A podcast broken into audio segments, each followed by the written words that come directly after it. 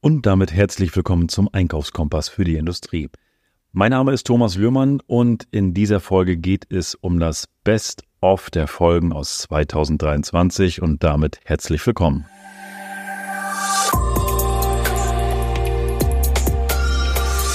Ja, wie schon der Name gesagt hat, Best of und wir haben mal nachgeschaut, was sind denn die meist oder die drei meistgehörtesten Podcast-Folgen aus dem Jahr 2023. Was hat dich und euch als Hörer da am meisten interessiert? Welches Thema war am brisantesten? Und diese drei Folgen haben wir mal zusammengepackt und in kurze Snippets mal gepackt, also die Highlights aus den Folgen so aneinandergereiht, damit du da noch mal reinhören kannst. Vielleicht hast du die eine oder andere Folge gehört, vielleicht aber noch nicht. Dann kriegst du einen kurzen Impuls auch mal, was da so die Highlights aus den einzelnen Folgen waren und hast dann natürlich die Möglichkeit, dir die ganze Folge noch einmal anzuhören. Und die meistgehörteste Folge in diesem Jahr war die Folge 107. Wie schwer ist es, gute Lieferanten zu finden? Das ist das Top-Thema in diesem Jahr gewesen. Auf jeden Fall sagen das die, die äh, Zuhörerzahlen. Und das ist tatsächlich wohl auch ein großes Thema. Also wer und wie kann ich gute Lieferanten finden? Und von daher starten wir auch gleich mit der ersten Folge rein. Lohnt sich auf jeden Fall, gerade das Thema auch äh, gute Lieferanten zu finden, ist, denke ich, deswegen so brisant, weil halt viele Unternehmen halt auch nicht so viele gute Lieferanten haben. Also immer wenn dann, wenn ich mit den Lieferanten auch spreche, ja, oder auch mit den, mit den Kunden, also sie haben irgendwo auch ein paar gute Lieferanten, aber nicht ausschließlich. Und von daher ist das ähm, ja, bei euch ganz, ganz klar die, die Top-Folge. Am Ende des Tages brauchen wir gute Lieferanten, aber was tust du dafür, um sie zu bekommen? Was machst du wirklich dafür? Hast du für dich schon mal die Parameter aufgestellt? Was bedeutet für dich überhaupt ein guter Lieferant? Und da ist es ähnlich wie im Recruiting. Wenn ich ins Recruiting gehe, gucke ich ja auch, okay, wen suche ich denn überhaupt? Also ich muss mir meinen Avatar ja erstmal auch zusammenbauen mit in Form von Stellenbeschreibung. Also was muss der mitbringen? Wie alt soll der sein? Ähm, optimal, welche Berufserfahrung und, und, und, und, und. Ähm, also so ein Wunsch-Avatar, sag ich mal, wo wir dann auch, auch dann mit den Hard Facts wirklich mal reingehen und sagen, was sind dann auch wirklich die, die Stellenaufgaben beziehungsweise hier die Anforderungen an den Lieferanten. Und wenn du das gemacht hast und danach wirklich auch deinen Lieferanten aussuchst nach diesen Parametern und da auch wirklich hart beibleibst, kann es eigentlich nur ein Erfolg werden, auch mit dem Lieferanten. Aber das, das ist halt im Vorfeld diese Arbeit. Das ist, auch das können wir wieder auch aufs Recruiting legen und auch, auch, ähm, auch vielleicht auch sogar auf, auf, auf die, die Beziehung mit einem Mann oder einer Frau. Denn 90 Prozent ist picking right. Also, ob du glücklich bist oder nicht, entscheidet am Ende die Auswahl im Vorfeld, wie gut du den Lieferanten, deinen Partner auswählst. Und das ist einfach das Entscheidende daran. So, und wenn ich das schon mal gemacht habe, dann habe ich schon mal die halbe Miete. Viele sind aber dann auch so, das ist, das ist auch wieder eine Parallele auch zum, zum, zum Recruiting. Ich erzähle das vom Recruiting, weil da erlebe ich das halt auch und sehe das halt auch sehr viel, dass dann aus Verzweiflung ein Mitarbeiter eingestellt wird, weil es bewerben sich ja so wenig und ich nehme jetzt das, was da ist. Aber der hat erfüllt aber nur zwei von zehn Punkten und sagt, bevor ich jetzt gar nichts habe, nehme ich lieber den. Und ich kann mir nur vorstellen, dass das einige, einige auch, äh, einige Unternehmen das genauso fahren, sagen, du, ich mache das jetzt, der hat jetzt erstmal einen guten Preis, der Rest ist mir shit egal ich nehme den jetzt und gucken sich vorher gar nicht die Parameter an und wundern sich dann am Ende, wenn die Strukturen und Prozesse nicht laufen oder, oder, oder. Das heißt, dieses ganze Thema Lieferantenauswahl ist enorm wichtig und da auch konsequent zu bleiben und dann lieber nochmal länger suchen, bis ich meinen Lieferanten gefunden habe, mit dem ich auch wirklich zusammenarbeiten möchte. Es kommt natürlich darauf an, was habe ich für eine Warengruppe, wo gehe ich rein und was hat da eine Relevanz. Aber das ist für mich enorm wichtig.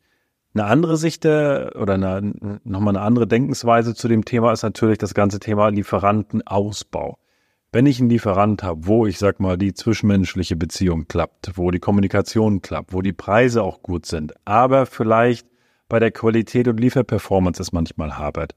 Gut, dann kann ich natürlich auch als, als, als Kunde hingehen und sagen, hey, lieber Lieferant, guck, lass uns gucken in Form eines Lieferantenaudits, in Form von vom, vom Gespräch auch zwischen Einkauf und ähm, meinem Lieferanten, kann ich auch hingehen und gucken, wo sind die Schwachstellen, wo kann ich dir helfen? Ich kann dir Prozesse von uns zeigen, wie es noch anders funktioniert. Das heißt, diesen Lieferantenaufbau. Wenn du große Lieferanten hast, da hast du in der Regel nicht diese Herausforderung. Aber es gibt ja auch manchmal kleinere Lieferanten, die aber sehr, sehr gut sind in, in, in ein paar Punkten, aber in ein, zwei Punkten nicht und du gerne die Beziehung aufbauen möchtest, ausbauen möchtest. Das geht natürlich auch wieder nur bis zum gewissen Punkt, denn wenn ich Gespräche führe, ich mache Audits, ich kümmere mich darum, dass der Lieferant weiterentwickelt wird und er kommt, er zieht nicht mit. Das ist auch wie bei, beim Personal, wer nicht mitzieht, muss gehen, weil also wir geben ja allen die Möglichkeiten auch, sich weiterzuentwickeln und liegt es an Fähigkeiten oder oder. Und wenn das dann aber alles nicht nicht greift und der Lieferant auch gar nicht will und sagt, das ist mir alles egal, ich mache das so, wie ich das will und das, was du willst, ist egal, gut, dann musst du am Ende des Tages auch eine Entscheidung treffen und sagen, gut, ich habe alles versucht, wenn es nicht sein soll, dann ist es so. Das soweit zum Thema erstmal Lieferantenauswahl. Die Frage ist natürlich auch, wo bekomme ich denn überhaupt Lieferanten her? Klar, ich glaub, da brauchen wir gar nicht so tief reingehen. Da haben wir, ob, ob es Google ist, ob es irgendwelche Plattformen sind, wo ich nachgucken kann, wo neue Lieferanten sind. Wir selbst gucken halt auch, okay, klar, klassisch Google ein paar Schlagwörter eingeben, was da so kommt ähm, gucken uns das Unternehmen aber auch wirklich dann genau an und ähm, prüfen diese Dinge, die bei dem einen oder anderen Lieferanten nicht gut laufen, wirklich dann auf Herz und Nieren, wie da der Ablauf ist, auch in der Abwicklung von, von allen Themen, dann höre ich schon raus, wenn die den Prozess haben, dann haben die auch eine gute Lieferperformance und, und, und. So, und ähm, was sich gut herausgestellt hat, ist, und ich denke, das wirst du auch nutzen, ist das Thema Netzwerk. Wir haben alle Mitarbeiter, Kollegen, Freunde, die vielleicht auch im Einkauf arbeiten, die noch eine Empfehlung haben, vielleicht auch der Vertrieb sogar, dass der Vertrieb da auch mal äh, sagt, Mensch, kennt ihr noch Lieferanten für den und den Bereich? Da haben wir eine Herausforderung. Wir nehmen das auch mal gerne mit ins Shopfloor bei uns, wo sagt, Mensch, wir hatten noch eine Idee zum Thema XYZ. Jeder lässt sein Netzwerk mal spielen, weil Empfehlungen finde ich immer sehr wertvoll. Da weißt du, okay, der hat schon eine positive Erfahrung gemacht mit denen, der sagt, das läuft, die sind kompetent, die haben gute Preise, gute Abwicklung. Dann greife ich lieber darauf zurück, bevor ich meine Maschinerie anwerfe. Und von daher gucken wir halt auch immer nach Empfehlungsmarketing sozusagen. Ja. Auf Platz zwei steht das Thema Digitalisierung von Einkaufsprozessen. Und die Folge ist das die Folge 57 und die Folge habe ich mit Thomas Behrens, dem ähm, Geschäftsführer von Integra, gedreht. Und der Titel ist Einkaufsprozesse digitalisieren und nachhaltig gestalten. Auch das ist eines der Top-Themen bei euch gewesen. Und da geht es um Plattformen, wie man wirklich den Einkauf noch einfacher gestalten kann, wie man das digitalisieren kann eine sehr spannende Folge. Da habe ich auch viele Kommentare zu bekommen. Und ich denke, da treffen, treffen wir auch so ein bisschen den Zahn der Zeit. Digitalisierung gerade im Einkauf ist ja, es ist seit Jahren immer schon ein Thema, gar keine Frage. Aber in diesem Jahr nach wie vor noch, wie gesagt, ähm, ganz brisant. Und es gibt halt auch einfach viele Unternehmen, die im Digitalisierungsprozess einfach noch nicht weit vorgeschritten sind. Und da bekommst du mal ein paar Ideen, was Thomas Behrens unter Digitalisierung versteht, wie er das löst und welche Ansätze er hat. Also auch eine, eine, eine sehr coole Folge gewesen. Da begrüße ich ganz herzlich den Geschäftsführer von der Firma Integra, Thomas Behrens. Herzlich willkommen. Ja, Thomas Löhmann, vielen Dank für die Einladung, heute nochmal ein bisschen was zu erzählen äh, in dem Podcast äh, bezüglich ähm, der Möglichkeiten, die über den Standard-Einkaufsprozess, äh, den viele ja abbilden wollen, äh, was darüber hinaus noch so alles geht mit äh, BPMN. Ja, ähm, gehen wir nochmal ganz kurz. Ich hatte mit dem, äh, damit wir für die Zuhörer nochmal kurz die Brücke. Äh, die, die eine, den einen Baustein, was ich angesprochen habe, ist eProc. Und eProc ist ja letztendlich ein E-Procurement-Plattform, die Integra anbietet. Genau. Das ist die, die Grundplattform, richtig? Richtig, das ist die Grundplattform, mit der wir im Prinzip die Einkaufsprozesse äh, unserer Kunden äh, digitalisieren und eben nachhaltig äh, dadurch gestalten. Ähm, es geht in der Regel immer um Prozessoptimierung äh, und äh, dadurch Kosten und, und Zeit einzusparen und für viele äh, eben auch ähm, die Compliance-Richtlinien zu erfüllen, so dass man im Prinzip den ganzen Einkaufsprozess äh, von äh, Bedarfsanforderungen nachher bis zu Bestellung äh, nachvollziehen kann. Und ist das immer, also ist es eigenständig und hauptsächlich für den Einkauf gedacht oder ist es auch eine vollwertige Warenwirtschaft? Nee, es ist keine äh, vollwertige Warenwirtschaft, es ist ein reines Einkaufstool. Also es richtet sich eigentlich ähm, an die Einkaufsabteilung, um die äh, zu entlasten.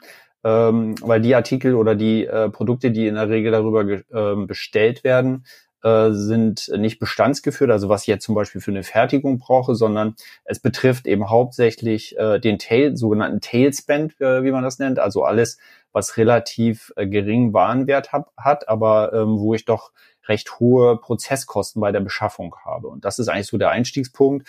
Ähm, in, der, in der Regel sagt man, in der deutschen Industrie liegen die Einkaufsprozesskosten für einen Artikel so zwischen 90 und 130 Euro äh, je nachdem, äh, wie die Unternehmen da aufgestellt sind. Und das ist natürlich äh, sehr, sehr hoch.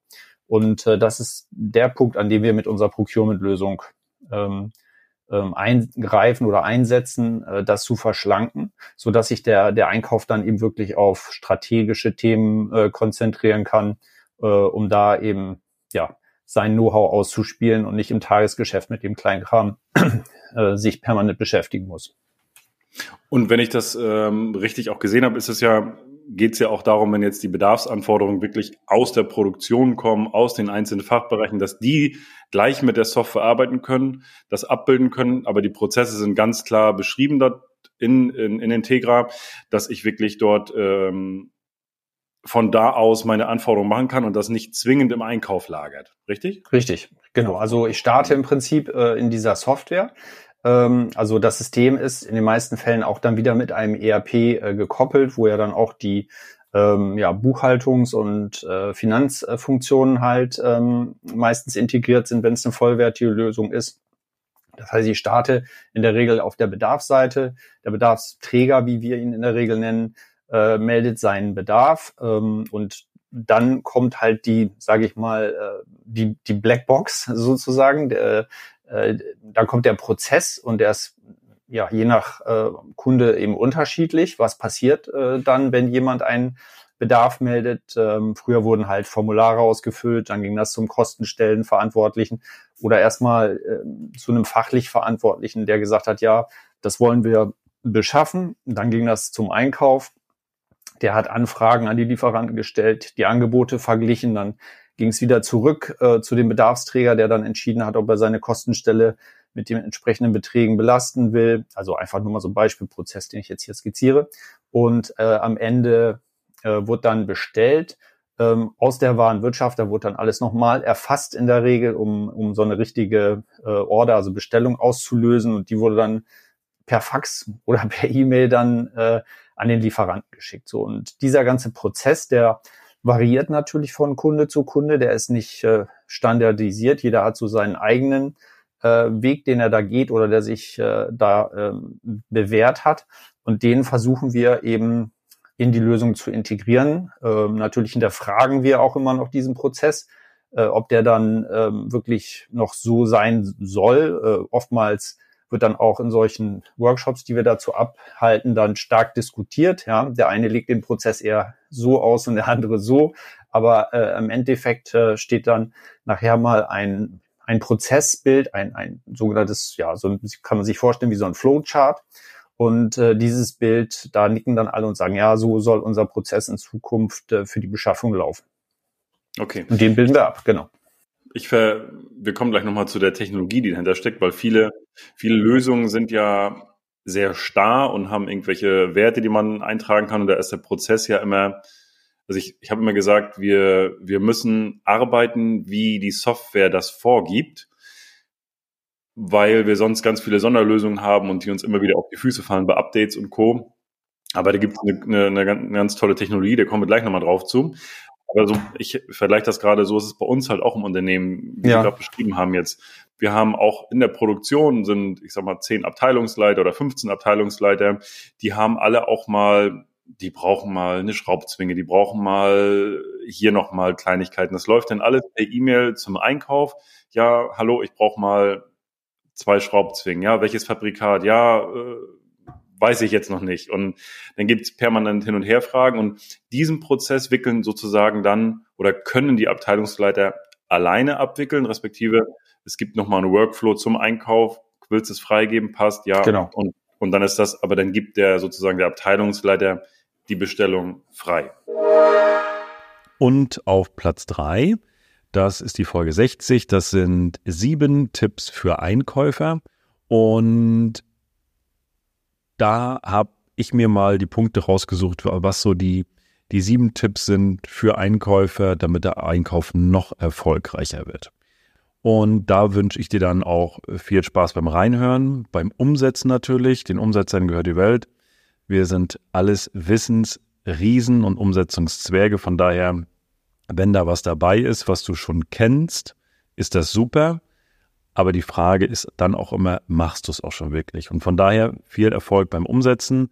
Und jetzt wünsche ich dir viel Spaß bei der Folge.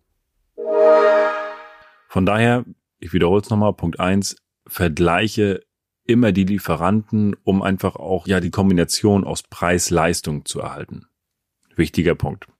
Punkt zwei, sei vorbereitet und erstell für dich auch eine Checkliste für deine benötigten Teile und Materialien. Also gucke wirklich, was hast du für gängige Materialien und für Teile, die du permanent beschaffen musst, wie sind die Größen, wie sind die Losgrößen, was sind deine A-Artikel und deine Hauptartikel, die du am meisten beschaffst, oder ich sage immer so schön, was sind die Renner, was sind die Penner, um da wirklich auch zu wissen, was brauchst du und wovon brauchst du am meisten und was hat den größten Impact? Und da gehst du zuerst ran.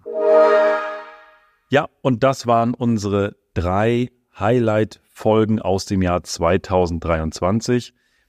Diese drei Themen werden wir natürlich auch im neuen Jahr nochmal verstärkt beobachten und da auch nochmal die eine oder andere Folge zu aufnehmen, denn das sind die Themen, die einfach euch am meisten interessieren. Und wenn du jetzt Lust hast, da die eine oder andere Folge nochmal komplett zu hören, verlinke ich natürlich in den Show Notes die kompletten Folgen, damit du da direkt reinhören kannst. Und jetzt wünsche ich dir für 2024 alles, alles Gute einen guten Rutsch und natürlich ganz viel Gesundheit. Ich freue mich auf ein spannendes Jahr 2024, auf ganz viele tolle Folgen mit vielen tollen Interviewgästen und wünsche euch jetzt alles Gute und wir hören uns in 2024.